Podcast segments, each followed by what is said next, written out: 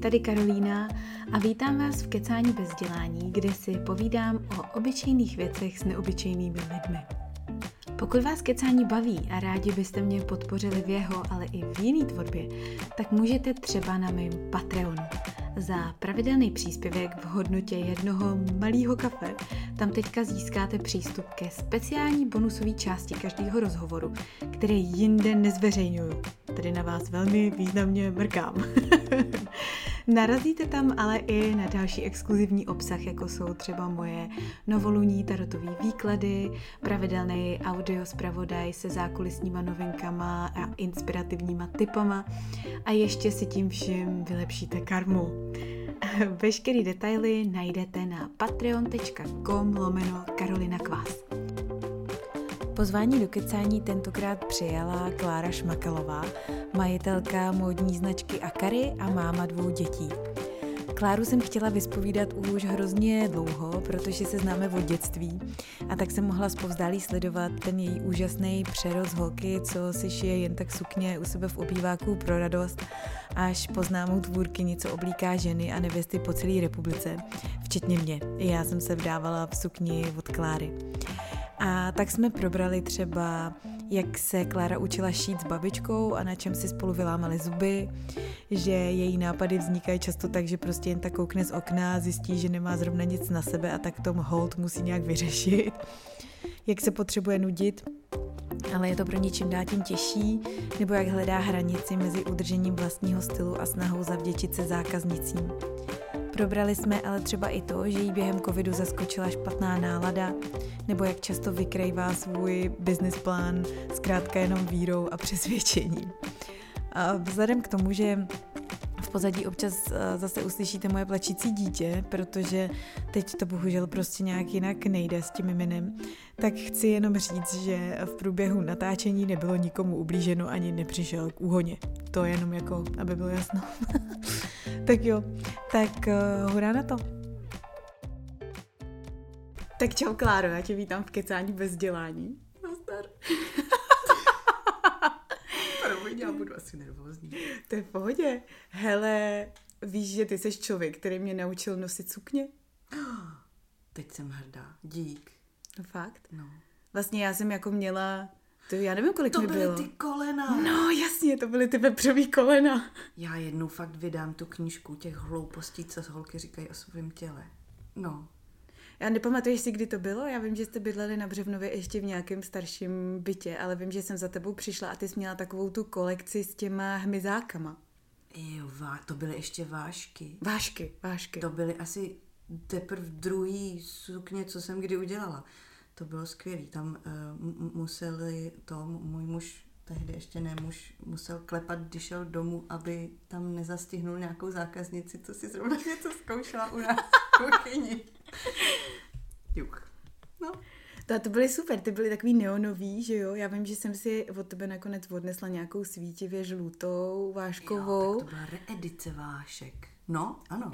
a nějakou růžovou váškovou a vím, že jsem právě za tebou přišla a říkala jsem, hele Kláro, já nutně potřebuji tvoji sukni, ale já prostě jako nenosím sukni, já mám vepřový kolena. Moje kolena vypadají šíleně v sukních. A pak A jsem... není to pravda. No a hele, a ty prostě fakt jsi mě tenkrát jako svým dílem a umem přesvědčila, že to není pravda, protože v tvojich Och. sukních moje nohy najednou nevypadaly vepřově nějakým zázrakem. Teď tě červenám jak ten mikrofon tady. No, no protože taky nebyl žádný důvod, proč bys neměla nosit sukni, že jo? No a děje se ti tohleto jako častěji, že... Tak já předpokládám, to že... většinou nikdo neřekne, že jo? Mm. A to je hezký, že to říkáš. No, no, protože je to fakt pravda. No, já jsem vlastně i sebe takhle naučila nosit sukně. Jo, a ty si předtím nenosila proč? Ne, já jsem jako nosila nějak sukně, ale um, nějak jsem furt měla pocit, že se v nich si nelíbím a pak, když se mi začala dělat, tak jsem mi přece jenom musela, že jo, pořádně zkoušet. No a proč jsi teda začala šít sukně, když jako uh, to nebylo ani něco, co bys nosila sama? No já jsem nosila vždycky všechno možný, ale jednak sukně je opravdu snadný artikl mm-hmm. na ušití, úplně upřímně. A druhá, já jsem tehdy sehnala v nějakém jednom z prvních takových těch zábavných obchodů v Praze sukni. A byla jsem úplně nadšená, jak v ní vypadám. A pak už ji tam samozřejmě nikdy neměli, nic podobného. Tak jsem si ji obšvihla. Moje kariéra začala kopírování. Je A Uh, no a pak jsem ji nosila a pak jsem uh, to jako vylepšovala ten střih a vylepšovala a vylepšovala a pak už to bylo jako i prodatelný a pak začal flair a tak nějak se to stalo celý. Takže se to stalo celý náhodou vlastně. No tak samozřejmě. Protože jsi chtěla nějakou sukni, kterou už si nemohla sehnat. No, takový kliše. No, ano. No to je super, ale přece. No, možná. A jak to, eh, jak to vlastně, co bylo dřív? Bylo dřív jako šití nebo moda pro tebe v, ve smyslu nějakého koníčku nebo toho, co tě, co tě zajímalo? Se to oddělit? No. Asi já nevím, asi jo. Já to třeba, já třeba od té doby, co jsem začala šít, což je asi tak rok, tak to mám spíš jako to šití, že mě baví ten proces právě no. toho, té tvorby pod já rukama. Jsem to asi měla jako na, najednou, protože jak jsme teď na to přišli, že, že nás obě učili šít naše babičky, tak já už jsem měla jako konkrétní představu a zároveň tu babičku, která se mnou chtěla šít, takže to šlo jako na jednou obojí. A nevím, jestli jsem jí nepřiváděla k šílenství, protože jsem jako chtěla něco úplně strašně specifického a ani jedna z nás to neuměla ušít. Ale měla jsem třeba na uh, ples v Primě, na Gimplu, jsem uh, si s babičkou ušila saténový šaty. Ty jo. To byla asi poslední příležitost, kdy jsem použila satén. A to je docela náročný, ne? No, zrovna? No příšerný samozřejmě, ještě se to musí stříhat dost specifickým způsobem, což jsme ani jedna nevěděli, takže oni tak zvláštně vláli.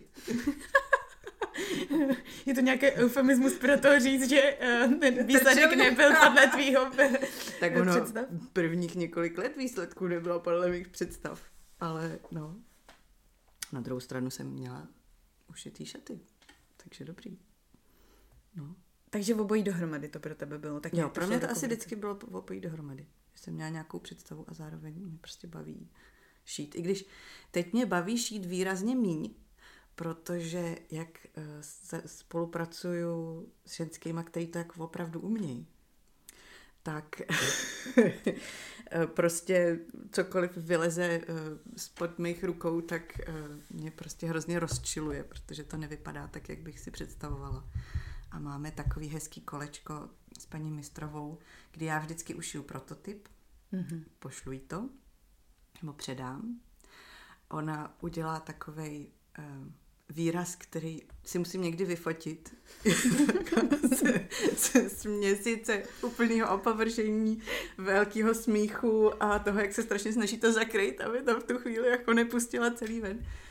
A e, řekne mi, jestli by mi nevadilo, že by to trošičku jakoby poupravili a pak, pak to teda chvíli upravujeme a pak e, je z toho teprve prezentovatelná verze. Protože ty, no možná, tak vidíš, takhle když o tom mluvím, tak možná ta představa je e, převažující, protože mám silnou představu a nemám ten skill třeba úplně na tu představu. No ono, vymyslet ty střihy je vlastně strašná věda, ne? Jako to třeba, když jsi s tím začínala, tak jak jsi k tomuhle přistupovala? Prostě si, byl pokus to pokus omyl. omyl. No. no hlavně se musela často přizpůsobit tu představu tomu, co jsem byla schopná vytvořit.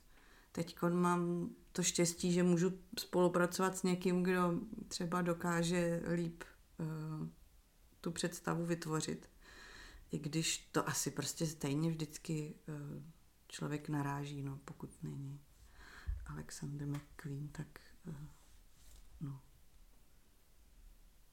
Já třeba um, jsem zjistila, že jako úplně super studnice všech těchto věcí a to je asi v každý jako kategorii řemeslu a koníčku a všem je YouTube, že jo. Mm-hmm. Dneska tam najdeš úplně všechno, prostě tutoriál na od povlaku na poštář, až po to, jak máš správně všít zip a tak a to mm. třeba mě strašně pomohlo, protože to jsou často věci, které potřebuješ fakt názorně vidět, že jo. Když jo. si to někde přečteš v těch, um, v těch střizích, tak tam to prostě není to dostatečně specifické. No, ta prostorová představivost tohle, myslím, ne vždycky dává, no. Na druhou stranu jedna věc jsou ty jako provedení toho právě te- technologické jako postupy. To se podle mě člověk naučí, ale eh, to, co se mně občas stává, je, že jak jdu z té druhé strany, že jsem to jako nestudovala a učila mm-hmm. jsem se to později, tak na jednu stranu je to skvělý, že nemám v sobě ty napevno prostě nabiflované uh, věci, takže se mají dělat nějak. Na druhou stranu si myslím, že třeba mě nenapadá, jak by se to jako dělat mohlo. Víš, že prostě ten střih umí udělat tohle, tak uh, je to jako legrační, jak uh, prostě můžeš i v 35 udělat jako oh, tohle vlastně jde.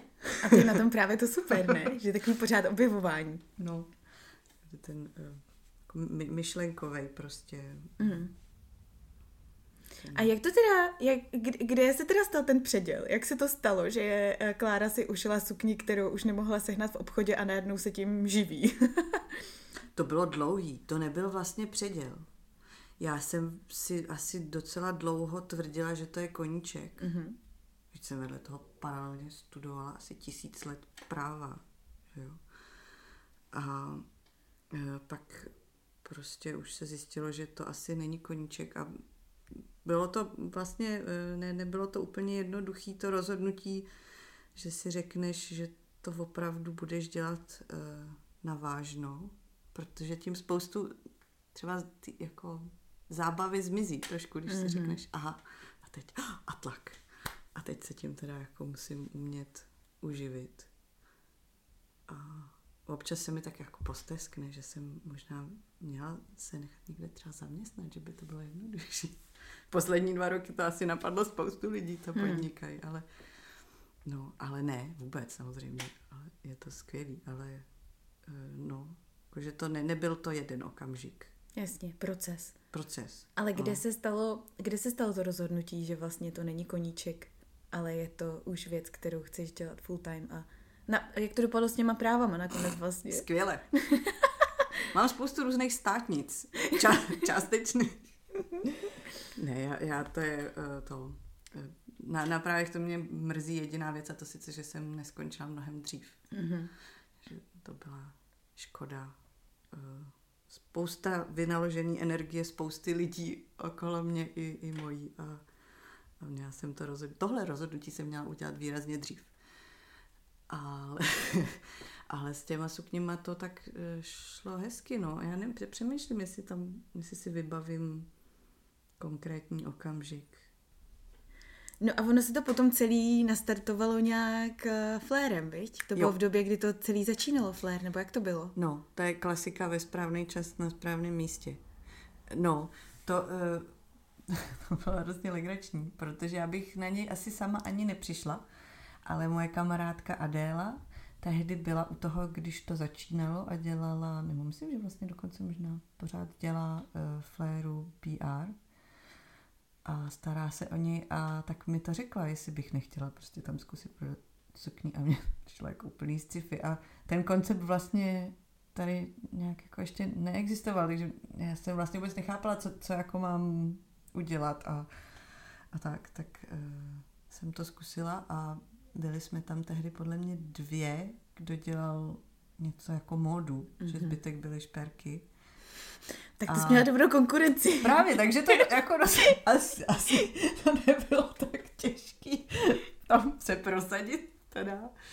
No a e, měla to hrozný ohlas a pak to chvíli fungovalo tak, že vždycky, když jsem něco udělala, tak e, se to hned prodalo a to, to tě prostě strašně e, to nastartuje, no. Nakopne. To bylo skvělý.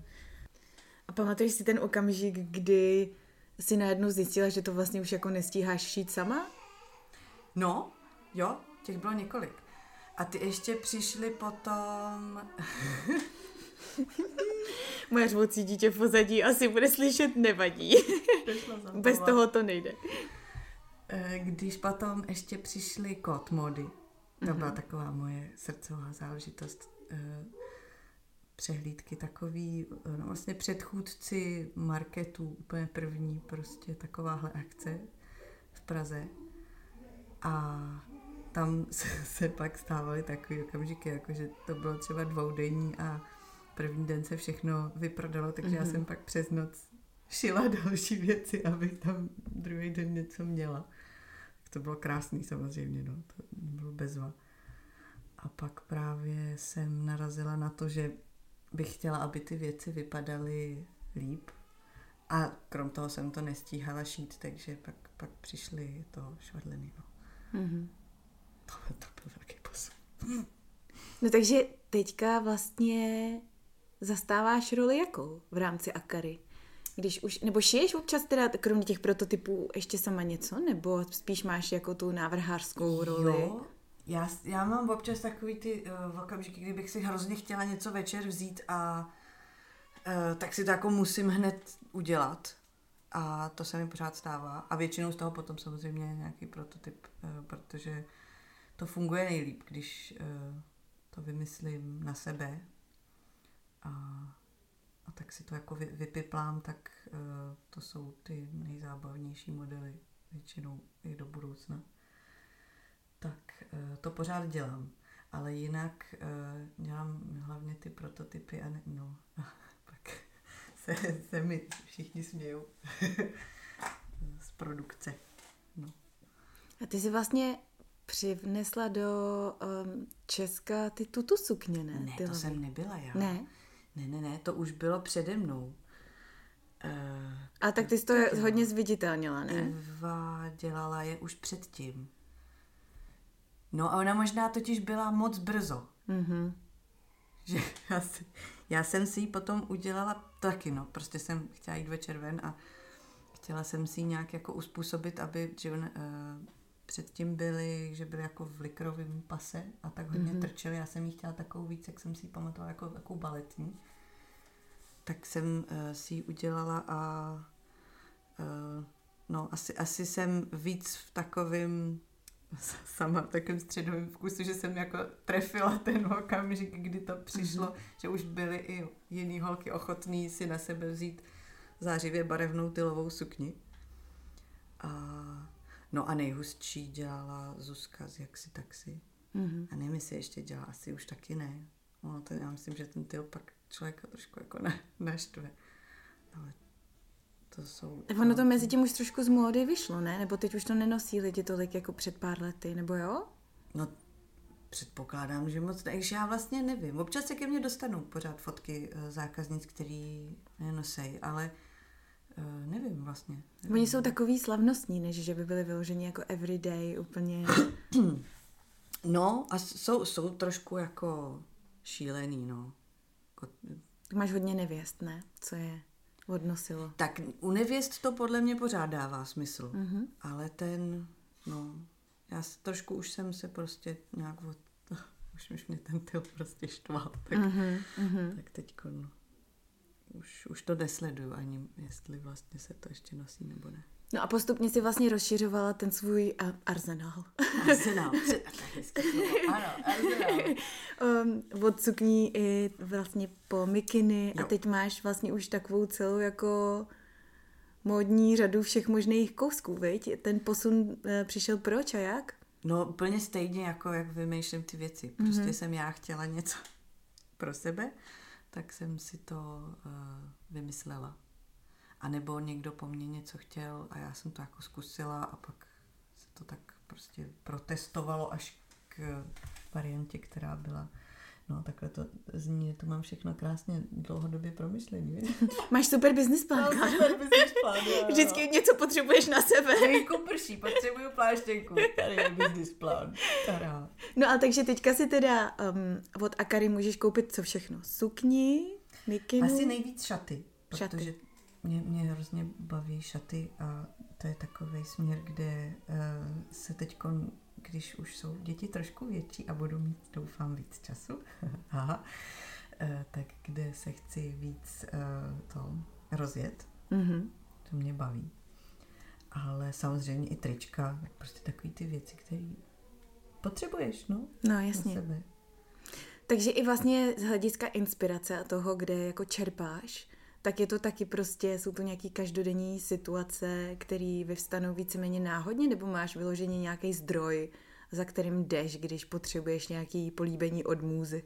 Ne, to tak si člověk podle mě pozbírá prostě, mm-hmm. co mhm. vidí, co se mu líbí, co ho napadá, jak, jakou chce funkci od mm-hmm. té věci, aby to dávalo smysl. Potom spoustu toho uh, vlastně určí třeba i materiál, že když máš nějaký nároky na to, aby ten materiál byl jako hezký, příjemný, udržitelný, ne z úplně druhého konce světa a tak, tak taky máš nějaký jako limit v tom. Mm-hmm.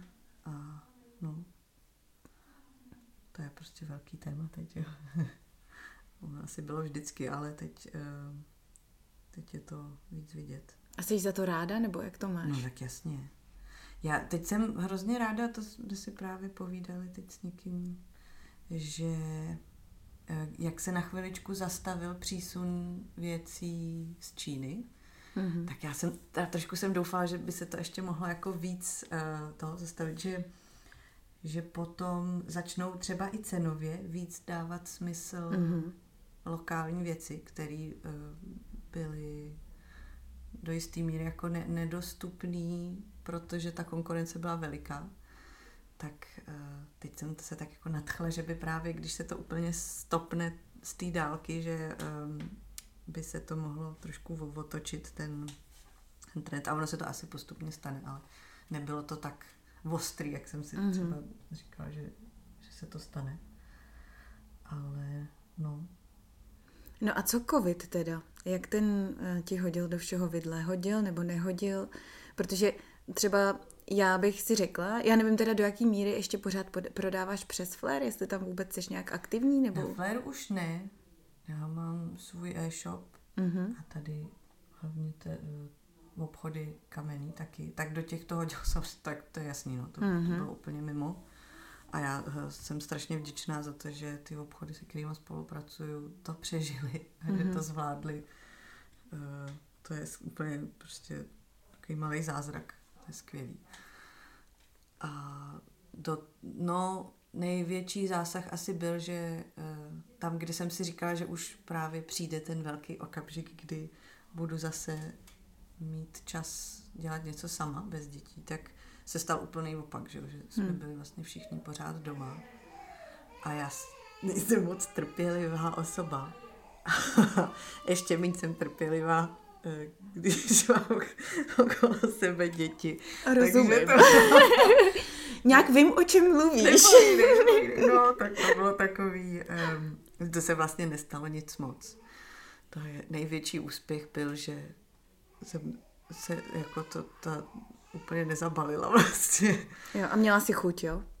Ani ne tak chuť, jako spíš, že se prostě vůbec nic nedělo, že, hmm. um, že člověk přece jenom potřebuje trošku se jako nudit, aby ho ty věci napadaly a hmm. měl tu ten drive a tu chuť to jako udělat přesně takový ten okamžik, kdy si říkáš, je tohle by bylo skvělý, hned půjdu a ušiju to. Tak uh, na to jako, že jo, nějak ne, nebyl tak úplně Prostor. Prostor.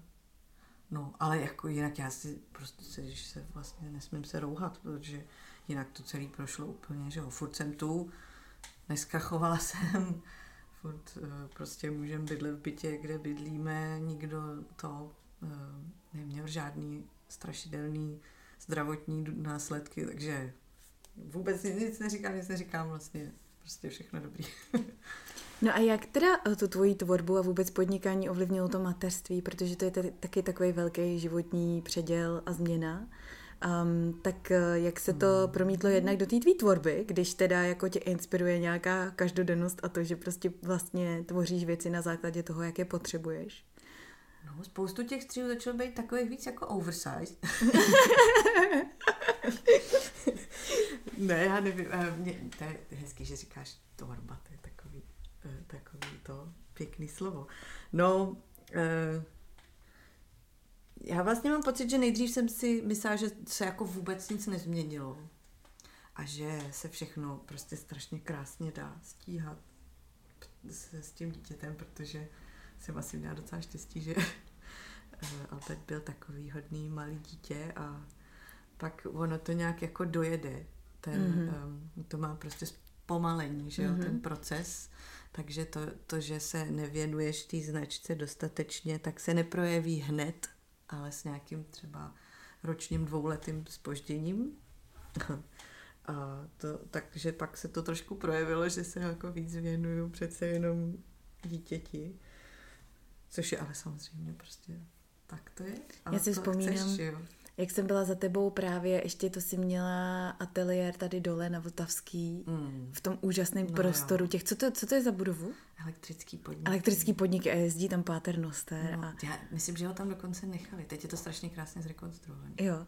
No a tam právě si vzpomínám, že jsem za tebou byla a Albert byl úplně malinký a měla to tam na té dece právě na zemi. No, to bylo takový krásný, vej, to vypadalo no, jako, že právě všechno To bylo jak z reklamy udělat. na mateřství, přesně no, mateřské jsem... podnikání a ty jsi tam kmitala kolem toho krásného velkého stolu, tam jsi měla no, ty látky, ty sukně. asi půl roku, no. Ale bylo to pěkný, bylo to pěkný. A te, teď prostě to bylo trošku jinak, no, eh, později. Ale krása toho je, že se to jako dá všechno nějak udělat, že jsem nemusela od toho úplně odejít a být na takový tý jako mateřský, mateřský, že fakt máš ty děti na plný úvazek. Mm. Já bych to asi nedokázala. Mít děti na plný úvazek. No, jako úplně nějak zapomenout na to, že jo. něco dělám já sama a mm-hmm že, že uh, jsem já sama taky, tak to, to by mi asi šíblo. Takže právě jsem strašně vděčná za to, že takovýhle malý podnikání se dá udržet i s těma dětma a že můžeš celou dobu něco dělat, aniž bys uh, se úplně vypla sama. Mm-hmm. A co bylo třeba v rámci toho materství v podnikání jako úplně největší výzva nebo nejtěžší pro tebe? Hmm. Když já nevím.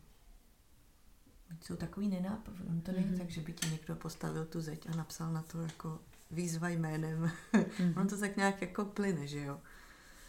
Přemýšlím. No. Jako pro mě třeba je nejtěžší na tom to neustálé přerušování, to, že nemáš jako kontinuální čas, kdy se můžeš na něco soustředit, jo? Jo, takhle. No, jo. To je, uh, O tom jsme si teď povídali s mým mužem, že já pořád říkám, že se potřebuji nudit, jo. aby se ty věci děly a že jsem se tak zhruba sedm let už nenudila. Mm-hmm. Osm.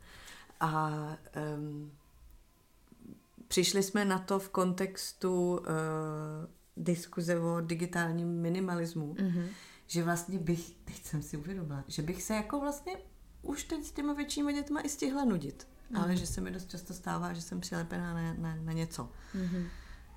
Tak to jo, to, um, tohle mi chybí, no. Uh, že máš nějaký čas, kdy jako nepotřebuješ vyloženě nic dělat, mm-hmm. že máš odbavený nějaký takový ten... Um, Povinnosti ty, ty věci, které jsou nejvíc nutné mm-hmm. a mhm. takový jako běžný a můžeš prostě někde právě sedět a zkoušet blbosti, kterým jako potom přijdeš na, na ty jako nejlepší věci.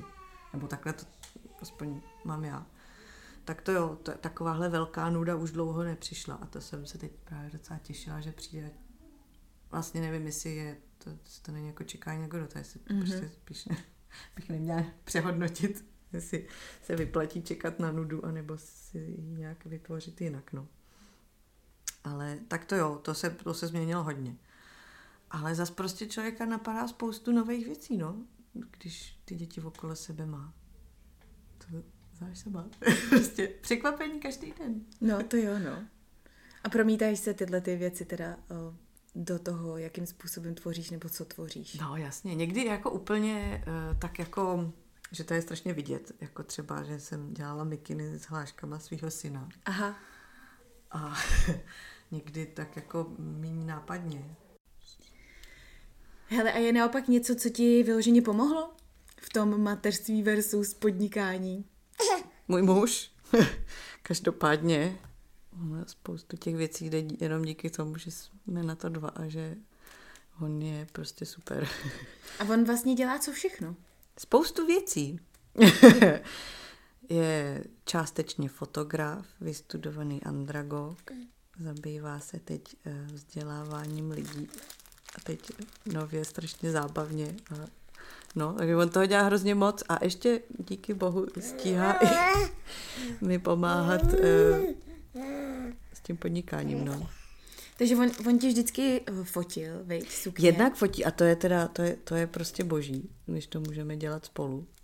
Takže to taky prostě um, člověka napadá mnohem víc věcí, když můžeš takhle mm-hmm. o tom s někým mluvit, tak uh, to je jako samozřejmě hrozný bonus. Když to není fotograf, který ho najmeš a musíš mu předat nějakou svoji představu, ale když Jo. to jako vzniká prostě... Už ví od začátku prostě. No, nebo jí dokonce prostě eh, vymýšlí on, že jo. Tak to je, to je prostě super, no. To si pamatuju, že třeba jako byla jedna z věcí, která mě um, na Akary zaujala od začátku, bylo na jaký úplně jiným levelu si měla vždycky ty fotky, než jako zbytek lidí, nebo většina lidí právě No. na tom fléru tenkrát. Že vlastně to působilo hrozně profesionálně. Tomu musíme říct. No, protože on se to taky vlastně učil až kvůli mě, že to začátek byl taky jako, prosím tě, mohl bys mi vyfotit tady tu. A no, no, ono už je to dost dlouho, že jo, taky od té doby. Tak to, eh, to je určitě jako jeho velká zásluha, no. Celý tohle vizuální. No. Jež, promiň, já jsem, já jsem se úplně tady za, zasnila. Zasněla si, a to je krásný, že se Sleduju- zasníš sl- při povídání o svém muži. Hele, a um, teď je to teda vlastně jak? jak? Jak to máš teďka s Akary, eh, co se týče nějakých plánů, respektive pokud teda se dá vůbec v této době něco nějak plánovat? No, to je možná právě do, do, docela funky teďko, no. si tak něco naplánuješ a pak musíš být připravená to změnit. Ale vidíš, tohle zrovna je skvělá věc, kterou podle mě člověk s dětma uh, mm-hmm. jako hodně osvojí. Mm-hmm. Měnit plány a nebejt na nich tak... Uh, já jsem totiž docela plánovač vlastně a potom uh, jsem zklamaná, když mi ty plány nevídou. A uh, děti mě trošku naučily být jako uh, flexibilnější a teď covid teda to jako rozsek. Ty takový jedno velký dítě na steroidech. Přesně, jako fakt, no. Že uh, prostě člověk nemůže být tak úplně uh, jako rigidně na jako No, ale zároveň zaseknutej. Jako musíš právě, nebo ty, ty jsi to zmiňovala předtím, jsme se tady tomu smáli, že nemáš žádný business plán, že tvůj business plán je, uh, že se podíváš ráno z okna, prší, No, já potřebuješ bundu. Já Ale jsem hrozný pankáč asi, no, ale uh, nebo jsem prostě uh, taková šťastná osoba, že ty věci tak nějak jako prošly vždycky mm-hmm. hezky, že jak jsem si je právě naplánovala na poslední chvíli a tak. Tak uh, já předpokládám, že to tak nějak půjde zase jakoby mm-hmm. dál tímhle s tím způsob, způsobem. I když, uh, no to bylo, vidíš, jak se ptala na ty těžké okamžiky, tak uh, to po, po dlouhé době mě něco takhle zaseklo právě teď jako v době covidu, že jsem vlastně byla sama překvapená, jak uh, já poměrně dost veselá osoba jako můžu mít špatnou náladu, jak moc. Právě z toho, že já se jako ráda na něco těším, že si, eh, to je ten, to mě nevadí tak moc třeba měnit plány, ale vadí mi, když se na něco těším a ono to nejde. A nemůžeš s tím nic udělat, no, tak, tak to jo, to, to mě teď prostě trošku rozčiluje, no. Že eh, je těžký si, si jako vymyslet něco krásného, velkého, na co by ses mohla těšit, když hm, si nejseš úplně jistá, že to jako bude. Ale tak prostě to budou takový malý pozvolný. a to je zajímavé, že tohleto, to je vlastně nějaká naděje, že jo? A tohleto téma té naděje, že máš někde, moje máma tomu říká, to světlo na konci tunelu. Hmm. Tak to bude teď, jak to říkali, zhasnutý, že? že energetická krize. To byl dobrý vtip. To docela bavila, když to No, Ta, takže to mi přijde, že bylo jako vlastně velký téma pro všechny a ještě pořád je, no, takový trvající, že právě vlastně si najednou musíš hledat tyhle ty malý světýlka na konci tunelu jako No, v rámci dne a ne třeba měsíce si nebo vždycky let. myslela, že to jako tak nějak podvědomě dělám a byla jsem docela překvapená, že se to taky umí vypnout.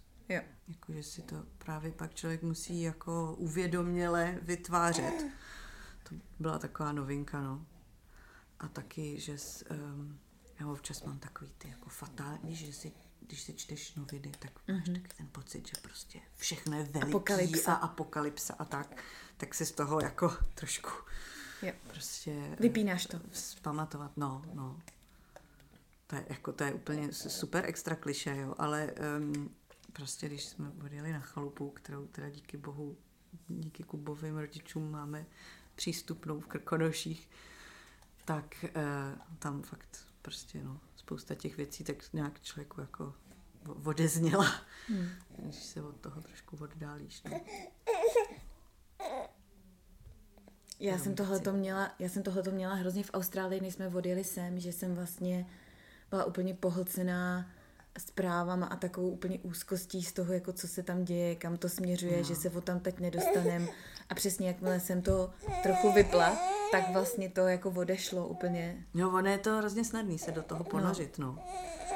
Jak je všude všechno, ale jako fakt to zase tak strašný není. Takže ty to teda nemáš, ale takže by si třeba tvořila z nějaký jako melancholie nebo vyložení těchto těch jako dark stavů. Máš to spíš, že tvoříš... Ale já jsem vlastně dark stavy Neměla. No, já, já jsem tako, takový jako... Lucky bastard. La, no, takový spíš prostě uh, š, to šílouš a, a to, no. Jak teď, teď docela to bylo velký překvapení, no, taký covid, že se to jako může stát i, i mně. Že se to prostě může stát každému, no.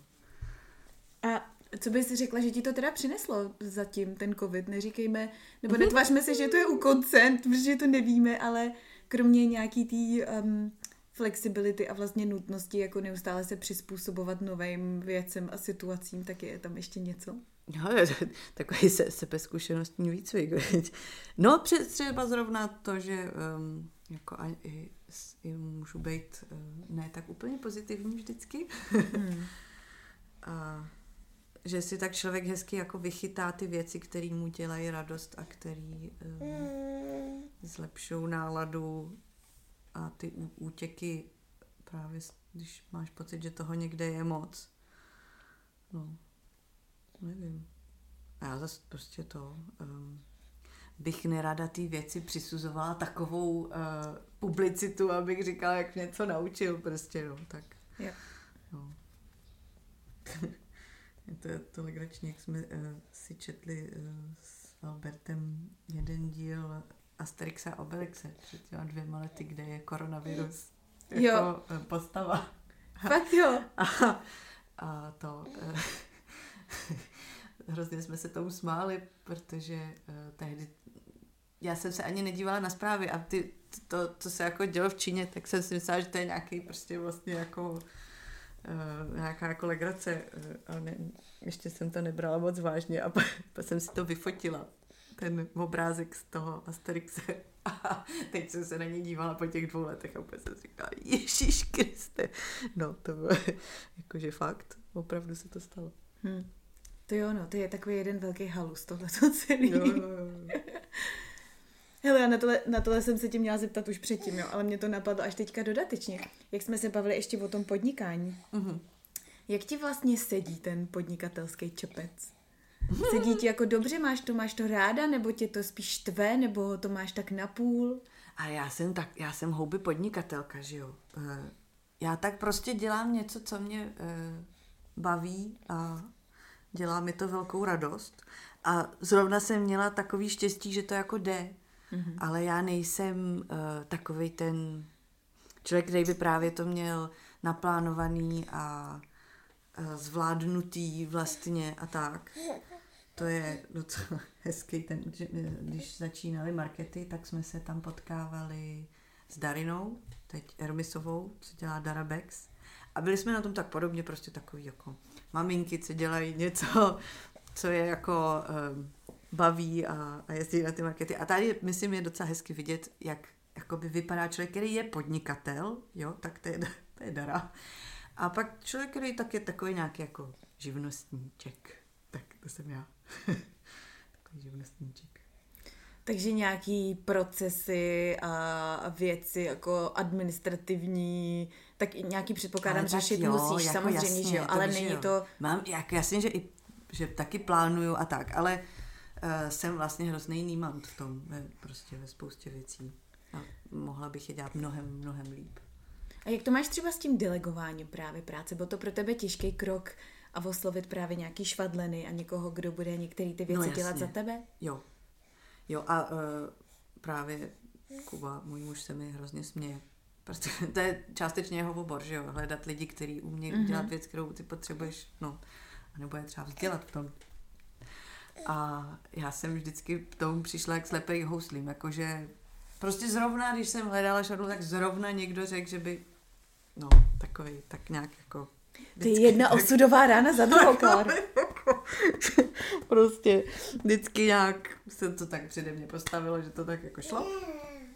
A e, no, a teď vlastně zase tak moc delegovat ne, ne, nemusím, nebo nemám teď uh, zrovna jako žádného svého zaměstnance přímýho.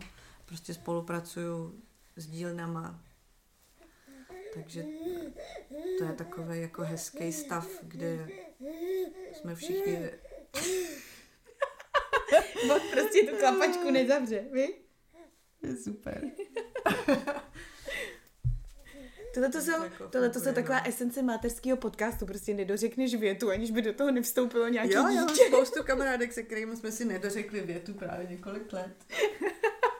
No. My jsme měli, mohli dělat takový ty, jako, jako jsou šachy dálkový, víš, že, jak, tak jak byla ta hra, když jsme byli malý, že napíšeš slovo a založíš ten papír a pak někdo, tak já mám pocit, že ty dialogy probíhají takhle nějak. My jsme to dělali s kreslením, že jeden nakreslí hlavu, druhý no, no, no, no, no, no, no, přesně. A pak ti z toho vznikne nějaký monstrum strašný. Tak, tak, tak, tak nějak, no, tak, tak nějak. Eh, no já se na to podnikání ptám, protože mi právě přijde, že jsou jako dva druhy lidí, jo? že jsou lidi, kteří to mají...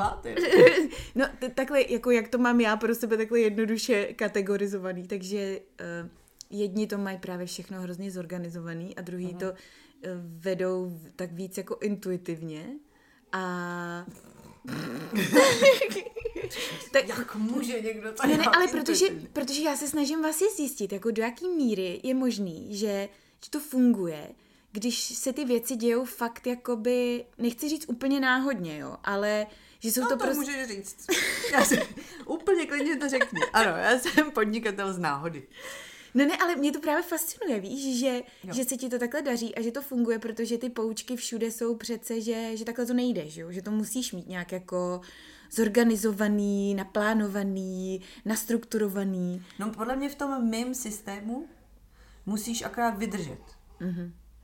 To, je, to je těžký, nebo třeba pro mě, jako víš, že... Uh, Vydržet myslíš jako ve smyslu, že musíš být konzistentní, nebo... Uh, ne, ale ne, nevzdávat to, protože mm-hmm. když mhm. to máš naplánovaný, tak máš nějaký jako body, kterých se můžeš držet. Mm-hmm. Víš, že prostě v nějakou dobu by to mělo to podnikání dělat něco a pak máš jako ten cíl a, a strukturu v tom mým takovým jako jak jsi to říká, to bylo hezký, to, to slovo. Intuitivní? Intuitivní, to zní výrazně líp než chaos.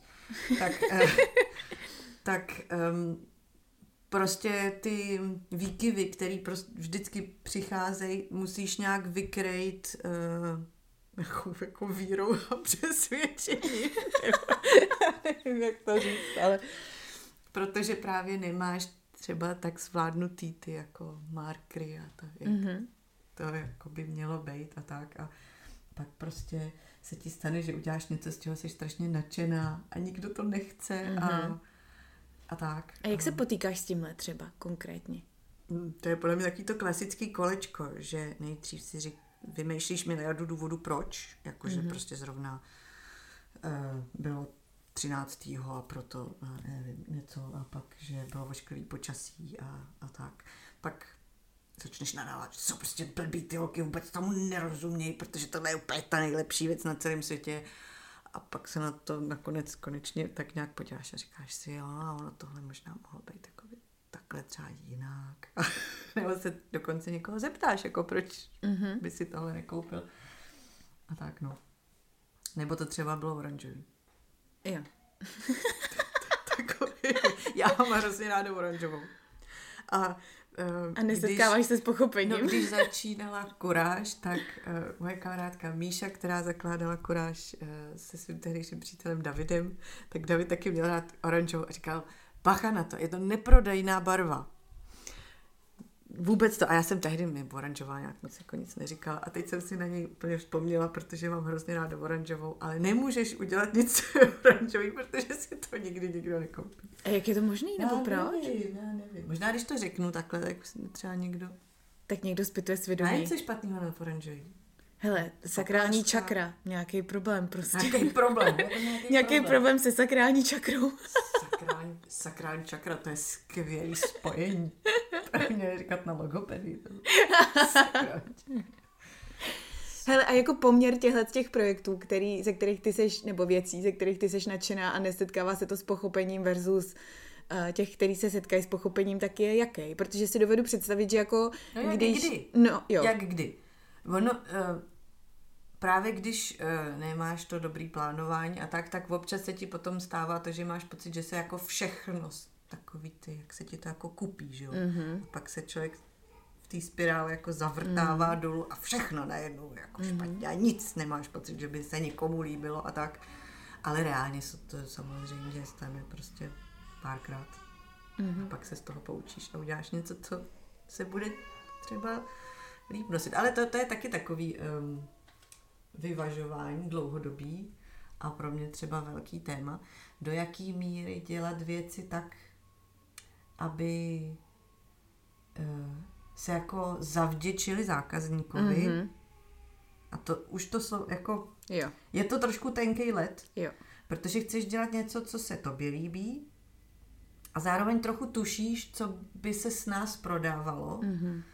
A chceš zůstat někde jako na nějaký hranici toho, kde to jako funguje. A to jsem zjistila, že se třeba snadno stane, když uh, nedáváš pozor a právě řešíš děti a tak, že že mm. se tak, že jako vpluješ do něčeho, že najednou děláš věci, které třeba by si sama nenosila. Mm. Oni jsou jako pěkný, ale ty by si nenosila. A to, to pro mě uh, je jako už za tou hranicí. Mm. A taky se mi to stalo a pak jsem si najednou úplně říkala, Ježíš Marie, ale tohle prostě takhle to nemůžu dělat. Mm. To je hrozně zajímavý, hele, eh, já to mám úplně stejně se psaním. Že vlastně jako to, že je něco dobrý, nějaký text poznám tak, že mě samotný se líbí a, a hmm. já sama uh, jsem v něm nějak jako otisknutá prostě a a vlastně teď, jako když použiju analogii tady k oblečení, tak jsem jako ochotná si do něj vlíst a oblíct si ho a nos, nosit ho, jako jo. No. A že přesně pak prostě někdy píšu něco, co vlastně vůbec není moje a je to na tom hrozně znát a přijde mi, že to je cítit i když to potom někdo čte. No právě, že určitě ale ono ti to nemusí dostihnout, jako může se ti stát vlastně, že to děláš strašně dlouho mm-hmm. a nevšimneš si toho. Jo. Protože přece jenom, že v obě to děláme už docela dlouho, takže spoustu těch věcí děláš tak jako trošku automaticky. automaticky. Mm. A pak právě to je věc, kterou, na kterou já si chci víc dávat pozor teď, právě když jsou děti větší, a tak abych si dala tu fatku a řekla si, hele, tady tímhle směrem už ne. Hmm. Protože tady už prostě a, a abych sama sebe nutila um, jako se víc snažit. Mm-hmm. To je docela takový jako pro mě téma, že já jsem hodně pohodlná, jo. vždycky jsem byla pohodlná a um, právě s, s, sama si před sebe uh, stavět nějaký takový trošku jako výzvy, abych uh, Který tě trochu nezakrnila aby, abych dělala ty věci jako líp, Jo. A ne tak akorát. Jo. Jsi perfekcionista? Ne. Asi, myslím. Protože jsem líná, no já nemůžu být perfekcionista, že jo. Nebo v některých věcech asi jo. Mám po mamince zděděnou takovou tu úklidovou, mm-hmm. což teda teď, když se takhle rozlídnu, tak by mi to nikdo nevěřil. Ale... A tohle je super, to je takový ten tvůrčí chaos. Tyhle eufemismy. Takhle nám taky to je, jak ty říkají o dětech vždycky. On je takový svůj. A nebo moje oblíbený. On se nestratí. Možná jsem se měla dát na diplomaci místo toho. Mm-hmm, no. no. Ale myslím, že nejsem perfekcionista. Ale ono to... Uh, já to by asi musel říct ještě Zeptej se Kuby. Kuby se zeptám příště, tak jo. Tak uh, moje rada na závěr zní, kupujte si z Akary sukně směrem ke světovému míru. Přesně, světový mír. Tak já ti děkuju, Kláro. Já ti taky děkuju.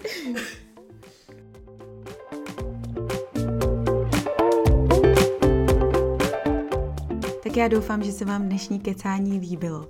Všechny informace o mém dnešním hostovi, včetně odkazů, najdete tady dole v popisku. No a pokud vás dnešní díl nějak opravdicky inspiroval, tak se prosím zastavte na mým Patreonu.